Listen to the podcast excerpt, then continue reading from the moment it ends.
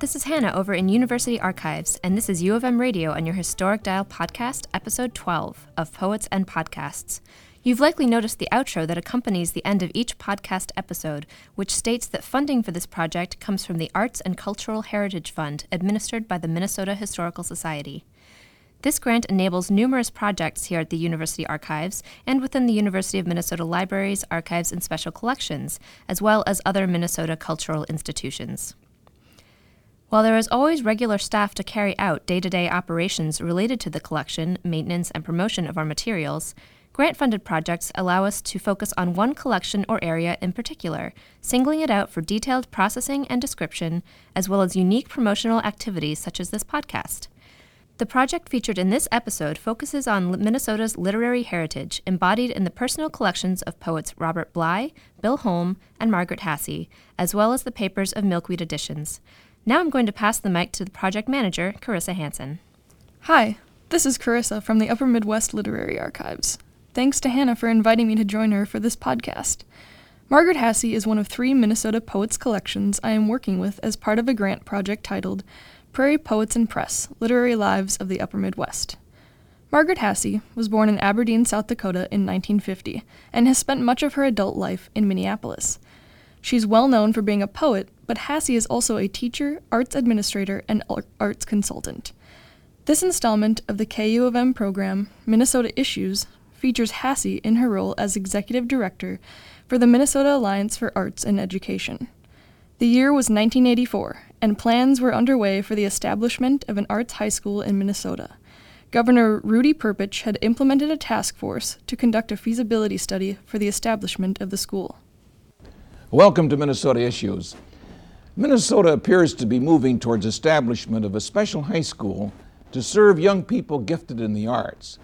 With the strong backing of Governor Perpich, the legislature earlier this year appropriated $148,000 for an assessment study and committed a portion of the new bingo tax to finance the undertaking. If the study is favorable and the idea wins legislative approval in the 1985 session, the school could begin operating in the fall of 1986. Meantime, the task force appointed by the governor is looking at the pros and cons of what is becoming a lively discussion. My guests today are Margaret Hasse, Executive Director of the Minnesota Alliance for Arts and Education, and David J. Spear, chairman of the Minnesota Arts Task Force, studying the idea of a special high school and also the development of a statewide arts curriculum. Can you guess what school this would become? That's right, Minnesota was already laying the groundwork for the Perpich Center for Arts Education that operates today in Golden Valley. Not everyone was in favor of establishing a school that would centralize funding for arts education in the state. Margaret Hasse and the Ar- Minnesota Alliance for Arts and Education had concerns about the establishment of the school. Well, our organization has reservations about the school uh, in part because there are so many things to be done, we feel, in arts education before a state school for the arts. There are many um, needs in elementary schools for art teachers, music teachers. About two thirds of our elementary schools do not have an art teacher on staff, and that's a lot of students who are not being exposed to visual art. About 10% don't have music teachers. And we, we're questioning whether an arts high school is the most important first thing to do to improve arts education across the state. Mr. Seidel's letter did summarize a lot of other important, interesting points that I hope mm-hmm. we can discuss today. One of them being the question of isolating students in a specialized school rather than giving them broadened experiences in their mm-hmm. own schools and allowing their talents to help and encourage the, the other students. There was a great need for more arts education of all kinds in schools across the state of Minnesota. The establishment of an arts high school was certainly an exciting proposition, and one that would represent a commitment to the arts and youth in the state. But the question of proper disbursement of funding remained. Should the state's resources be focused on one school, or should they be spread out, encompassing more grade levels and areas of Minnesota? And would the school's mission overlap with the arts magnet schools in St. Paul and Minneapolis? The new school was to operate with an independent board and an independent school district. The task force estimated that operating the school would cost between 5 and 10 million dollars per year, and funding would come from a statewide bingo tax.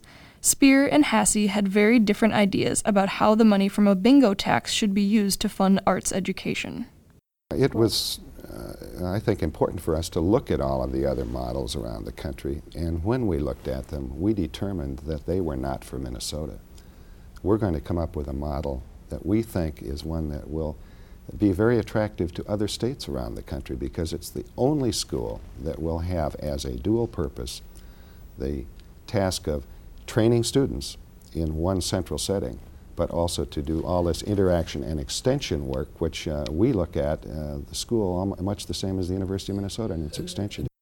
We would like some arts education initiatives totally separate from the school and Sure. possibly funded by the bingo money. Sure. Um, one of those I mentioned before, which would be, um, depending on our membership response and what the legislators say about these different proposals, one would be trying to set up a, a- funding um, for local school districts to apply for matching funds for uh, an art or music or other teachers of the arts for a couple of years, um, meaning with a sundown clause on the funding so that they don't become dependent upon the state kitty to support that teacher. And there is a precedent in, the, in that vocational education teachers are funded in that way across the state of Minnesota.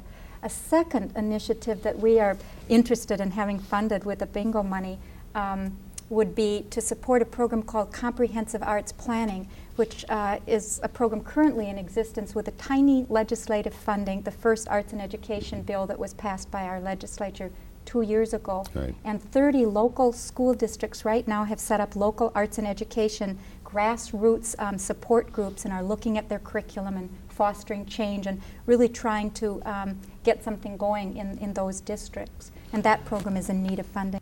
Fast forward to 1987, the Minnesota School and Resource Center for the Arts, Perpich's original name, had opened to students. In light of the new school, the Minnesota Alliance for Arts and Education had begun to question its role and direction.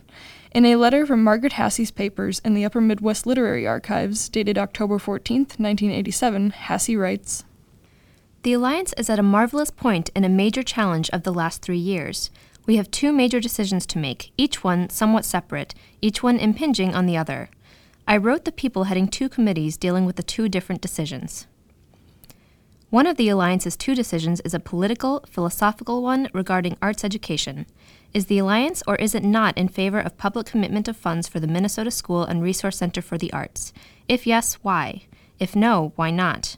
If the organization as a whole is ambivalent, that must also be expressed so that we then stay at a point removed from political behavior with our lobbyist at the legislature and in urging any particular behavior from our members. Hasse outlined some of the Alliance's concerns about the Arts High School in the KUOM interview in 1984. But it is clear that by 1987, many of the concerns hadn't been resolved. The allocation of public funds was still a concern for the Alliance, and Hasse wanted them to articulate their stance more clearly. Their course of action in local politics depended on it. Hasse goes on to write The other Alliance decision focuses on the Alliance as an organization in the community. This decision is guided in process by the Long Range Planning Committee. Again, final authority lies with the full board. What is the function of the Alliance in Minnesota and what is the best structure for realizing some of its goals? Always a topic of important discussion for any organization of people, this topic is even more pressing for the Alliance right now because of a major change in the environment of arts education the advent of the MSRCA, which, from one vantage, can be seen as more duplicative of Alliance's stated purposes than any other statewide entity, but one with more financial resources than the Alliance.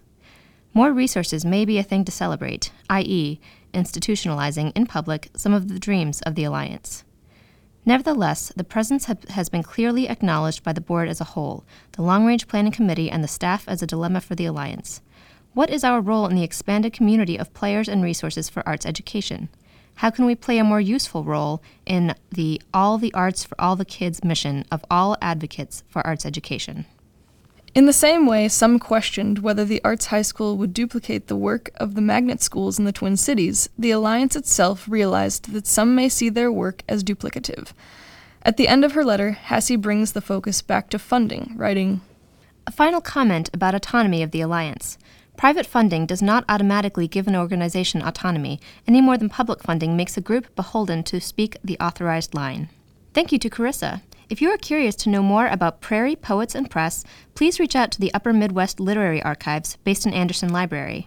You can follow the project's progress on the University of Minnesota Library's social media accounts, including Facebook, Twitter, and Instagram. This episode wraps up the first season of the U of M Radio on Your Historic Dial podcast.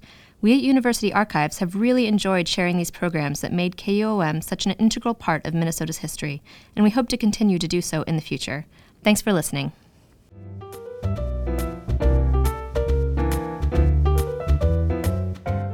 The U of M Radio on Your Historic Dial podcast is produced every other week for your enjoyment. Subscribe or download on iTunes or Google Play so you don't miss another moment of historic Minnesota radio. If you enjoy our clips and want to hear or learn more, go to www.lib.umn.edu slash uarchives and search KUOM in the collections guides. Digitization of University Archives recordings was financed in part with funds provided by the state of Minnesota from the Arts and Cultural Heritage Fund through the Minnesota Historical Society.